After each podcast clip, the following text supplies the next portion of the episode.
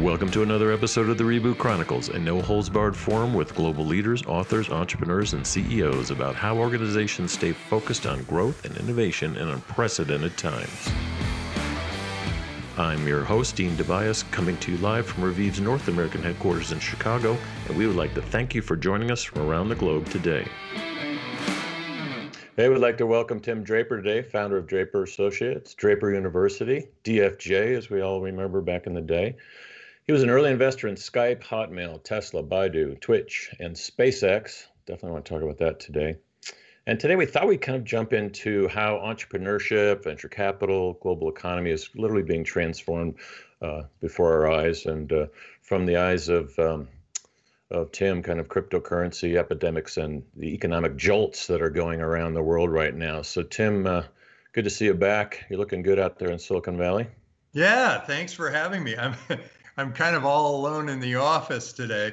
Uh, I I gave everybody the option of coming in. It's yeah. uh, we we've got all the the safety things worked out, and uh, turns out I'm still the only one in the office. Is that a piece of plexiglass in front of you, or are you just blurring the Skype background? you don't have to answer that. You know what might be helpful? Um, I know all of our friends of Silicon Valley that you and I know uh, know you well, and um, but it might be nice just to talk about you know you, you know you, you founded DFJ and then you founded uh, Draper, and just maybe talk about a little overview of what what's going on with those two. Oh yeah, well I yeah I founded DFJ. Well it was Draper Wait. Associates, and then it was Draper Fisher Associates, and then it was DFJ, and it grew to be so big yep. that uh, the decision making process was more of a um, one of uh, an institution, and uh, and so safety became more of their of the model. And I realized that that was not.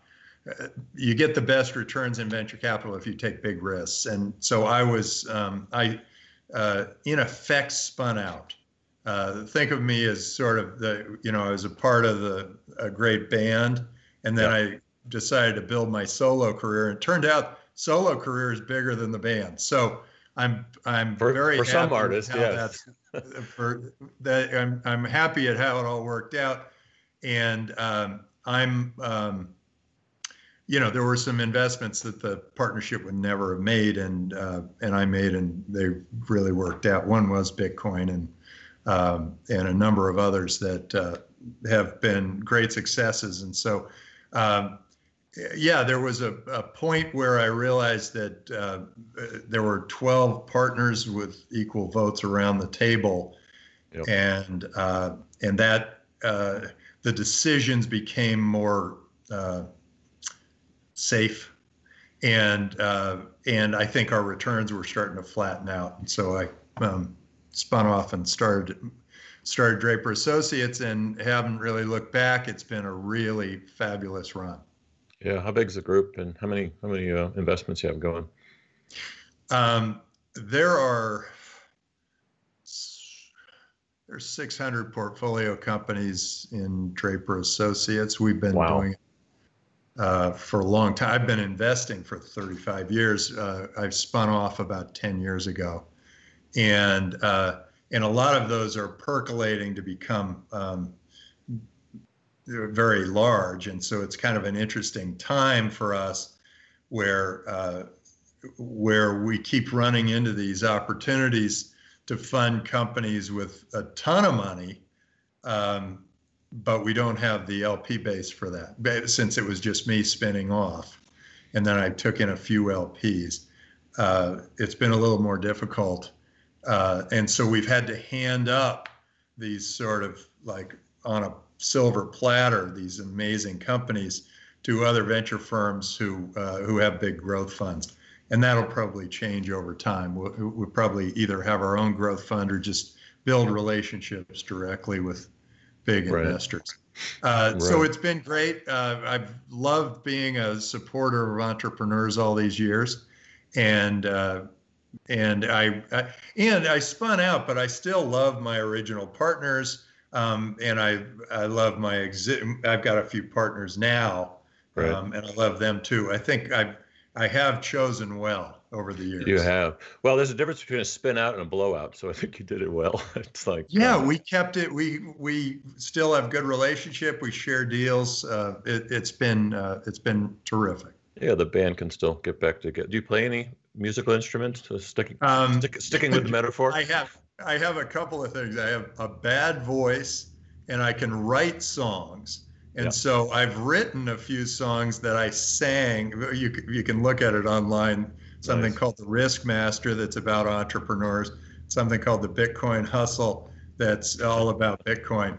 And so I had uh, I've had some fun with those. One called We Are One, which is like, hey, we're all one oh, big nice. world. Yeah. So they're they're um, but they're better when sung by other people. Yeah, yeah, uh, that's good. Supporting artists. I um, I actually might link that to the podcast just to get back at you there. Um, so you just mentioned a few words. I mean, it makes sense. You you kind of love. First of all, you guys use the word love, which I love. Um, but the, you actually enjoy the earlier stage stuff anyway, regardless of the fund size. That's one thing. And the other thing that you say a lot is you actually love entrepreneurs. You are in it for the entrepreneurial experience, for the relationship, for whatever it is. I mean, you and I've known each other a long time. It's like I mean, I've seen that kind of ooze out of you, and I don't. There's a lot of other VCs just down the street from me that I don't. I don't. I don't see love in their vocabulary. It's not. You know, it's not for the love of the entrepreneur. It's for the love of the return. So without getting ourselves into trouble, I I I just admire that.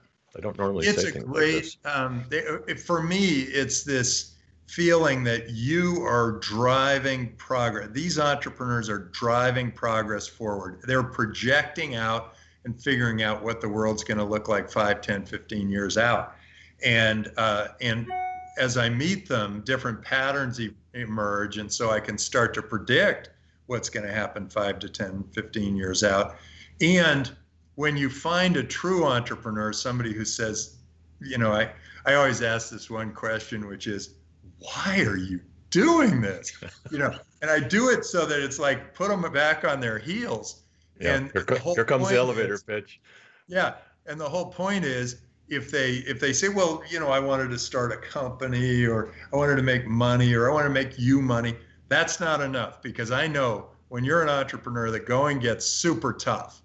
And if you don't, if you're not totally passionate about what you're doing, it's um, it's not going to work because you'll you'll leave the sinking ship if it's starting to sink. Um, but the great entrepreneur will just say, no, we just have to keep sailing forward. You know, we got to make this thing happen. And, and, uh, and it bursts out of their chest when you ask them that question. Oh, because I worked for this other company, they didn't understand, and the customers would have really loved this, and I really want to. And uh, you, when you see that, you kind of go, "Oh, okay, I get it. You're not going to stop. Whatever it is, you're not going to stop." And think about it. I mean, I've got to love entrepreneurs. We backed Hotmail. They made it so that we could all commute. You guys don't. And that was like the '90s, yeah. People back in the in that have been born recently don't understand what it was like not to be able to easily communicate with people, to have to pay $80 for a five minute phone call to yep. South America. All of a sudden, Hotmail made it free to communicate with anyone, anywhere. And, uh, and then Skype added to that all of a sudden I realized, oh my gosh, we've opened up the world. And so, how can you not be invigorated by the transformations that these entrepreneurs create if you have been involved in some of those companies? And a lot of times it's just business model transformation. I mean, back when you guys started Hotmail, I was running one of the first online games companies. We charged by the hour. It was expensive. And I remember a couple of business plans floating around on our desks that were people wanted to charge like X per email you sent. You'd get charged for every email you sent. I'm glad we didn't go down that rat that rat hole. That would have been an awful anti anti stimulus. But the um, what you know, you bring up an interesting point about entrepreneurs. I mean, at this um, one of the programs I teach at Kellogg is like finding your your whole purpose. And to me, it's about checking some boxes around fun and money and impact and the intersection of all those. And you see that come alive in entrepreneurs' eyes. Uh, and if you just do things for fun, you're not going to make a lot of money. If you just do things for money, you're going to be miserable. And, and having impact in your life every day as an entrepreneur, it's a tough thing. As you know, it's a tough road. And they need people like you to, you know, to back them. But um, I think you've talked recently about you know, is what's the future look like for venture capital entrepreneurs under the auspices of um, consolidation and compression, and not to mention a pandemic and you know a, a, a wobbly economy? What uh, what do you see coming down the road here in the next 18 months? It's interesting. First, you mentioned fun and impact and uh, money, yeah. and and it's exactly the same thing we teach uh, at Draper University. We say mostly fun, right. but we we also say you have to make money because they're often big visions and kind of oh we're gonna we're gonna feed the world and we're gonna create you know whatever, but it, they aren't saying, you know, this is the business model and this is how we're going to get there. And they aren't saying, hey, and this is going to be great because it's going to be fun because we do this. Um, I think you've hit the three pillars of being an entrepreneur, a, a successful entrepreneur. No one ever hit a, a, billion dollar market cap without having a lot of fun. Right. And no one did it without a great business model, and no one did it without having a true vision that people could get behind. So, yeah, you you've nailed that. Um, yeah. What does it look like going forward? Well, COVID's done a couple of things. One is people have been locked in place, and um, and you know, actually, I'll take you back. Um, when the internet came along, it transformed uh, communications and information and media, gaming, entertainment, bunch of great industries. Right. Um, they're pretty big. Uh, but I actually believe that we're about to go into a time where, with artificial intelligence and surveillance combined with Bitcoin, the blockchain, and smart contracts, you're going to you're going to see the transformation of the biggest industries in the world. You're going to see insurance and banking going through transformation already uh, real estate, government itself, and healthcare, all the biggest industries except maybe oil, are going to go through a major transformation. And here's what I've noticed since COVID. Uh, there were a bunch of entrepreneurs going after some of these changes, and they were kind of pushing up the rope for a while, and and uh, and it was just the early adopters who were getting involved uh, well, now with, with COVID, people have been trapped in place, so they they've been getting VR headsets and exploring VR. They've been um, using remote medicine. They've been using uh, they the Bitcoin wallets are going through the roof. Everybody is getting a Bitcoin wallet. The um, the education is now very much online, and all those things sort of accelerated because of COVID because we were all locked in place. So if there were any silver linings, we moved that part of society forward quicker. Yep. Um, now, how does venture capital change? Um, well, I've noticed I've actually started to fund companies that I've where I've only met the person on Skype or Zoom, and uh, that's something I normally would not have done before. And and I I'm almost able to get people's energy and that kind of thing, but uh, a physical presence is a lot easier for me because I can see whether Absolutely. they've got this intensity that they're never yep. going to go. So uh, that's happening. The other thing that's happening in venture capital is that there's sort of this um, the entrepreneur and the money are getting closer and closer together through these uh, incubators and accelerators.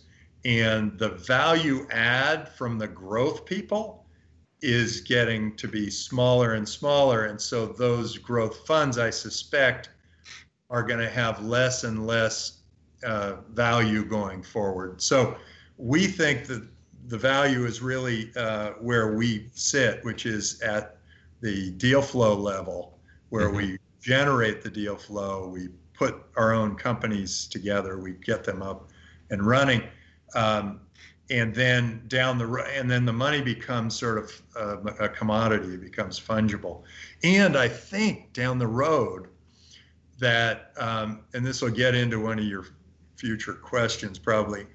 I think that we are going to have um, you know, by the way, as an, a venture capitalist, I pay a huge amount of money to accountants and a huge amount of money to lawyers to get this whole thing uh, put together. Every deal, even though they're almost all exactly the same, each one has these little minutia that have to be negotiated, right. and it cost me a fortune. And then um, using dollars and going through a system that is not that secure, you need accountants. So I've imagined, and I, I'm hoping that the government starts to figure out that they can tax people in Bitcoin um, rather than just in dollars.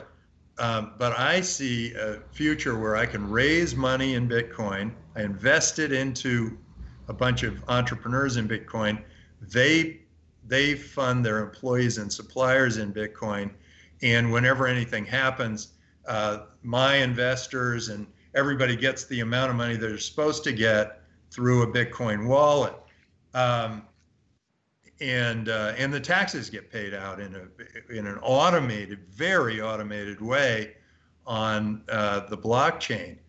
Well, that can all be done with these things called smart contracts, which are um, mm-hmm.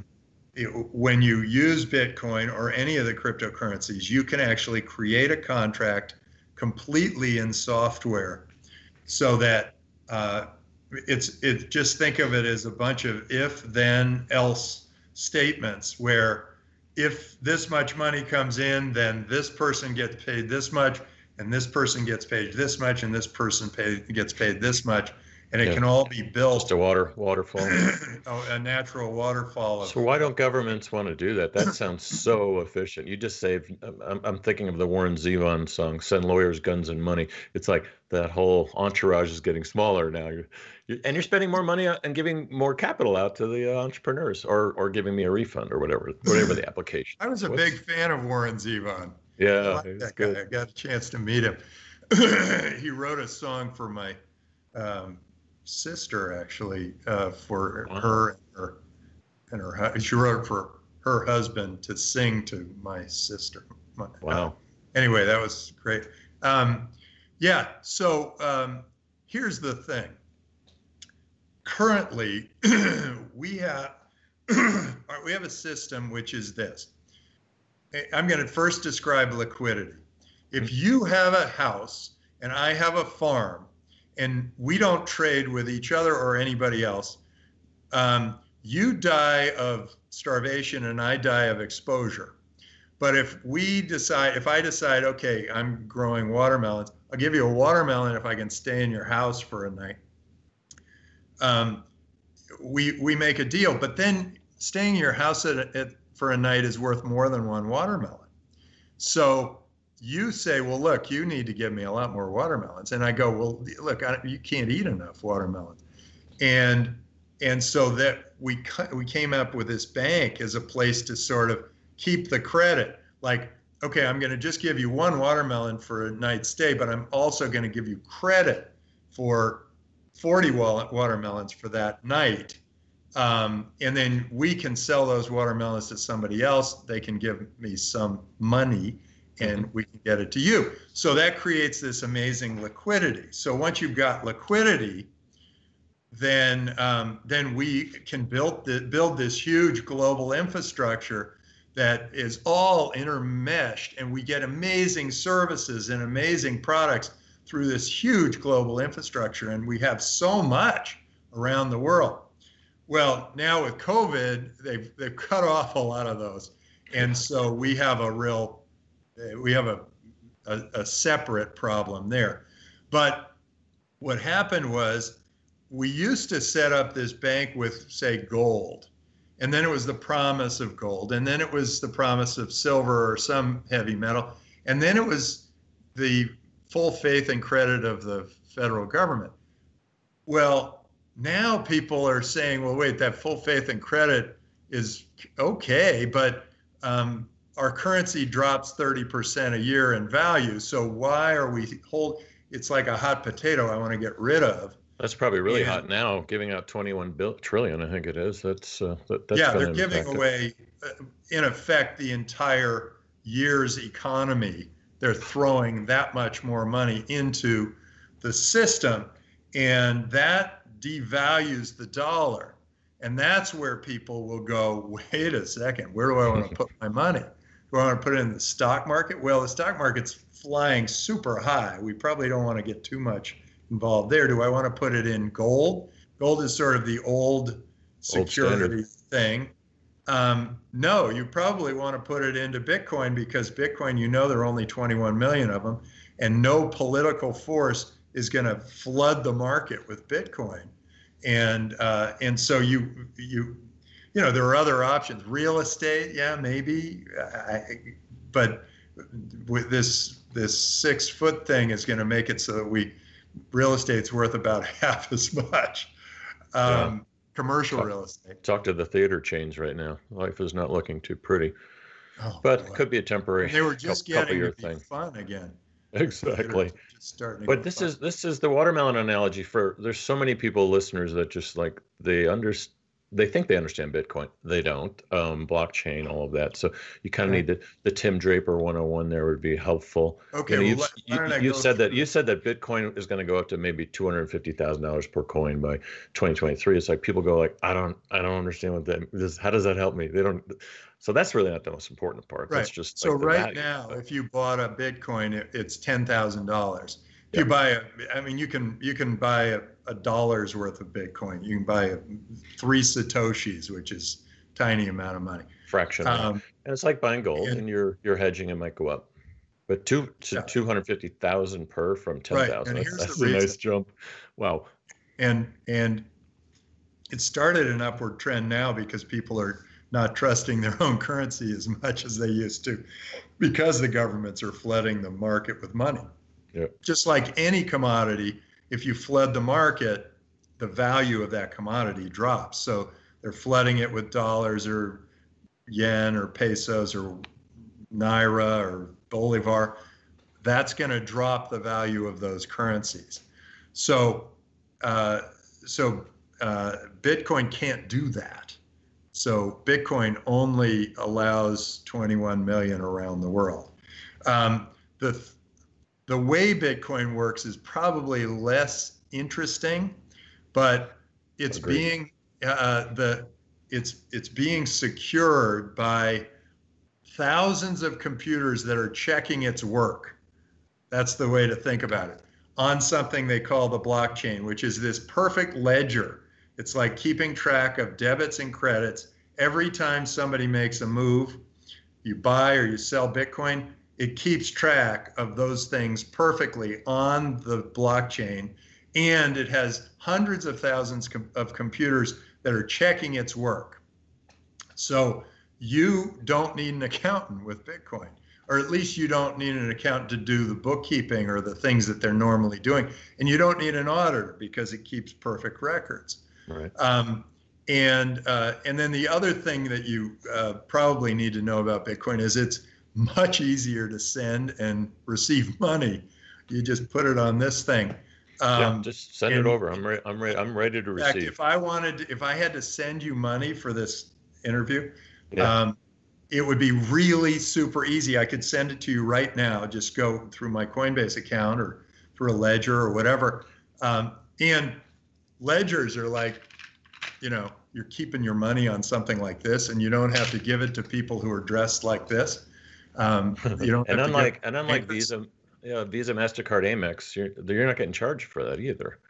No, there is no friction uh, to a transfer of Bitcoin. So what and, happens to what, what happens to them, the big three or four, um, and the banks really, um, big three. well, I, I think the banks are freaking out a little bit because um, uh, yep. if you talk to your banker and he's being honest with you, he'll say, "Well, yeah, um, we've had an awful lot of our clients take our take money out of our bank and put it into Bitcoin or other cryptocurrencies, and so they're and that money is what they live off. And so if you take 10% of your money and put it into Bitcoin or crypto, um, first of all, it's probably a good idea because you um, you know you can go from country to country and it's accepted everywhere.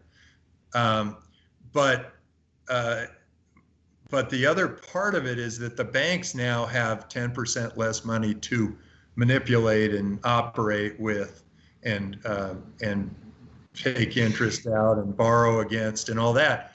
Um, and so they are starting to say, whoa, you know, and so every once in a while you'll see an announcement where yep. somebody says, no one can buy Bitcoin with our credit cards, or no one can, uh, or uh, Bitcoin's not considered an asset by our bank, or whatever it is. Right. Um, it's Trying because devalue, the banks, devalue it, debunk it. Right. the banks are about to go through a, a real uh, transformation, we call that, as opposed to say disruption, um, where they've got to they've got to adjust. They've either got to get on board and use these cryptocurrencies, or they uh, they run the the likelihood that they become the dinosaur of the financial world. Um, and what about Visa, Mastercard? The you know the can you they, know, will, will they end up controlling a lot of this? um, Discover, all of those um, can actually make the move, and I don't know why they aren't. They Yeah, should. they've, they've been spending billions on acquisitions of fintech companies, but they haven't made a big you know move here. they should be um, looking at this and saying, wow, you know, we've got everybody's cards. All we have to do is Bitcoin enable them. And uh, and and suddenly we've got their Bitcoin too. And the bank, the credit card people only take a half a percent every time you swipe your credit card, Yeah. um, whereas the banks take two and a half to four percent. They take a ton. The banks take a ton. The credit card companies don't take much, and that friction is a lot lower. And I'm not, I'm not sure the credit card companies are. I don't I don't think they're in love with banks anyway. So No. I and I've seen a bunch of companies that are creating cards. Mhm. Um, Tangem is one. Uh, Swiss Key is one. Uh, that that are actually where you can um, you can uh, load and spend uh, Bitcoin and other currencies, uh, cryptocurrencies on them. I don't understand why um, these credit card companies aren't just jumping right in, either you know building their own base of technology around uh, cryptocurrencies or or uh, or buying one of those companies. Yeah, that- yeah. uh, it's going to be a build by borrow scenario. They all have decks from Accenture and everyone else that tells them what to do, but it's a little slow in the update. So when can I go to Home Depot and just pay with Bitcoin? When's that going to happen? That, was Um, one. That was one well, you question know, that you just can came buy- through the chat. you, you can buy um, uh, you can get your D- Draper University tuition in Bitcoin. You can get Hero City rent in tuition. You can pay, uh, I mean, in Bitcoin. You can pay um, uh, at our retail store here in Bitcoin, um, and a lot of a lot of stores are opening up to the idea. And in fact, I I even um, took Bitcoin from some company that was being sold in China, and they they were having all sorts of difficulties with the Chinese authorities and whatever else. And I said, well, can you send me Bitcoin? And they said, oh yeah, no problem. Yeah. And boom, I got my Bitcoin, and and we were off to the races. And I I prefer Bitcoin because I do believe that the Bitcoin is going to be worth two hundred fifty thousand dollars by 2022 or 2023, and it's only it's only worth ten thousand today. yeah. Uh, so I'm And, always um, taking Bitcoin, and I think in five years, you know, maybe tomorrow you're not going to see Home Depot, but in five years, people will laugh at you if you're trying to pay with fiat currency, with dollars. It'll be like the old lady or old man who has a purse full of little pennies Little and they're pennies. paying for their coffee with pennies. They're going to say, "Really? You're going to use that? You're going to use like bank money? What's that about?" Uh, and and so I think the world's moving that way. They don't they don't know it yet, really. I mean, uh, the early adopters do. They're the most passionate group I've ever met. Um, but the uh, but it hasn't it hasn't crossed the chasm yet. Uh, and I think COVID has helped it cross a lot faster. So I I would be very surprised if 70 I think 70% of your listeners probably do have a Bitcoin wallet and if they don't they're they're missing out. Yeah, we've got a mixture of both corporate audience, big time, and uh, entrepreneurs. Um, speaking of that, just some be good to get some parting words from you on besides fintech, given the digital acceleration with the pandemic and other things going on. Yeah, what do, what do you what categories do you like? As you know, I'm an advisor at Monotree Partners, so we're investing in food, and the next generation of supply chain on food is just just really hot, and that is accelerating. Um, but what what uh, what categories do you like for the aspiring entrepreneurs listening in around the world? Yeah, it's funny. Could, who could, who could pivot using, at any moment based on what you say? uh, people are actually using um, uh, the the blockchain yep. to to monitor where the food comes from, so that you can take it all the way to the restaurant or all the way to the grocery store, and you can know what farm it went to, who sent it to you, uh, what trucks it moved on, uh, what pallet it was on. You know, you're gonna you're gonna be able to get it down to the exact, you know, specific who handled this all the way all the way through, and uh, and that's going to be really interesting, I think, for the consumer. Um, I think it's going to improve the supply chain a lot, and if there's a bad batch, uh, I think that will be identified much easier. Yeah, isolate it quickly. Yeah, exactly. Um, and uh, and we've seen companies that are doing food um, uh, where you know the finless food is is fish that they actually manufacture rather than than catching. Um, there are uh, a lot of new food sources that are kind of high in protein, but still vegetables. Uh, there, so food's going through a big transformation. I'm I'm hot on healthcare. I think that mm-hmm. uh, data-driven healthcare is going to be a big deal because you can now get so much information on a patient um, just through the cloud. So, for instance, it's not. Uh, we have a company called CloudMedx that just says um, th- that just collects healthcare records, and they do a better job than the average doctor in diagnosing a patient. Uh, but in combined with a doctor, they do even better. But uh, what's what's happening now is you're starting to combine that health those healthcare records with genetic history and exactly. Fitbit results and we- what they ate for breakfast and the seat they sat on in the airplane and all that data. And all of a sudden, the diagnosis gets super good. Yeah, uh, it puts, it puts doctors in a different position too. It's like the the, the doctor has the to start. Power goes more to the consumer under this model, I think. Right, and the doctor. We, just had uh, we just had Naveen Jain on from uh, Viome, who's got this whole testing algorithm going on, and so yeah, health, wellness, beauty, food. Anything else that uh, you're hot on? Yeah, um, I I think education might go through a real transformation now because it's. I hope so. Uh, yeah, ed tech has never been that highly. The valuations have always. And and whether it's taking off again. Whether it's the unions, uh, the union bosses destroying K-12 education, or it's tenure and all the overhead that's destroying the college system.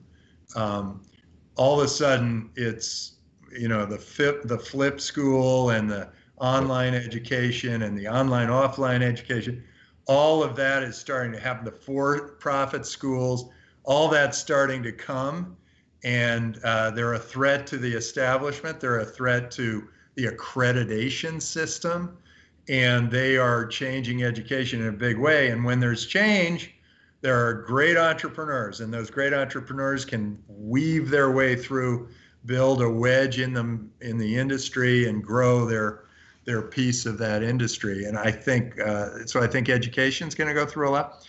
I think government's going to go through huge changes because what is government but a big insurance company? And insurance can be really done with an actuary, um, sur- some surveillance, and smart contracts with yeah. all these people yeah, if you uh, unbundle, gonna, you unbundle everything they do, it's yeah, it's and it's the last category to be digitized. Really, massive yeah. opportunity. And there. they're and they and they're fighting it a little bit. You know, they're kind of going back to tribalism. We went global with the internet, and now now the the governments are going. Wait, wait, wait, wait. Exactly. know, put the genie back in the bottle. uh, because yeah, it's not wait for me. It's like wait, stop this. Wait, Yeah. stop, because we want to be tribal. Stay in place. Wear a mask. You know, whatever. And, we've got uh, um, we've got and two. Uh, and then they're cutting off trade across government places. But that I think is a temporary phenomenon. I, I think it's like the last roar of the dying lion because Exactly. we all know we're global. Whether the politicians admit it or not, we are global. And we have great relationships with Chinese. We have great relationships with Russians. We have great relationships with people, all of Muslims, all around the world. And uh, but these these governments are trying to put up these walls so that we we we fear them or whatever so that they can justify being tribal again. We are global people. Get over it. We're going. This is a global a global economy. We're so much better off. You know, think of- think of the deal that we're doing between the guy with a house and the guy with a farm, uh, and and multiply that by eight billion. We are going to have a, a real renaissance once we get through this sort of torturous period of of being of, of where the tribalists try to keep us down. Exactly. Well said. Tim, we want to thank you for uh, joining us. Um, and by the way, that's a lot of watermelons. the um, we uh, I usually do a back to school uh, edition. There's probably going to be a few episodes in the fall because there's so much going on. You just hit on three or four points that uh, so we probably might want to have you join uh, a university president and do a. Uh, I usually only have one person on, but for for back to school, the future of education, I think we need a tit for tat there, and uh, we'll get we into could, it. We could uh, have a great. I, we could uh, have some great ideas that we could that he could use at um, Northwestern or Sounds great. Kellogg. Where are you? You're at Kellogg. I'm Yeah. Kellogg Northwestern, Yeah. but it could be any school. It could be your Stanford guys. It could be Texas. We'll we'll see who Yeah. wants to step up and uh, get into it. You've been listening to Tim Draper. Uh, great to have you on, and uh, next time we'll do it in your office live. Thanks, Dean. Yeah. By the way, you're looking good without the haircut. I'd stay. Uh, I I don't think I need to be. A you think though. I should do that? And I wear a Bitcoin tie. You know, that's. Oh God! Now that you can send me. I'll take one of those. Right, I, Tim. I take can't care. give this one up. I, this was this was a special gift. We we were supposed to get some in. I don't know where they are. If we get them in, I will get out. You're on the list. And you should sign them too. Just get a little tiny sharpie. It'd be awesome. You're gonna have to start. Yeah, I'd be happy to. You're gonna have to start wearing a tie again, though. That that might I be- am. Yeah, Dean with a tie. It's been a while, but uh, we'll get back to it. All right. Have a Great. great one. Thanks, Take care. Dean. Yeah. Bye bye. Bye.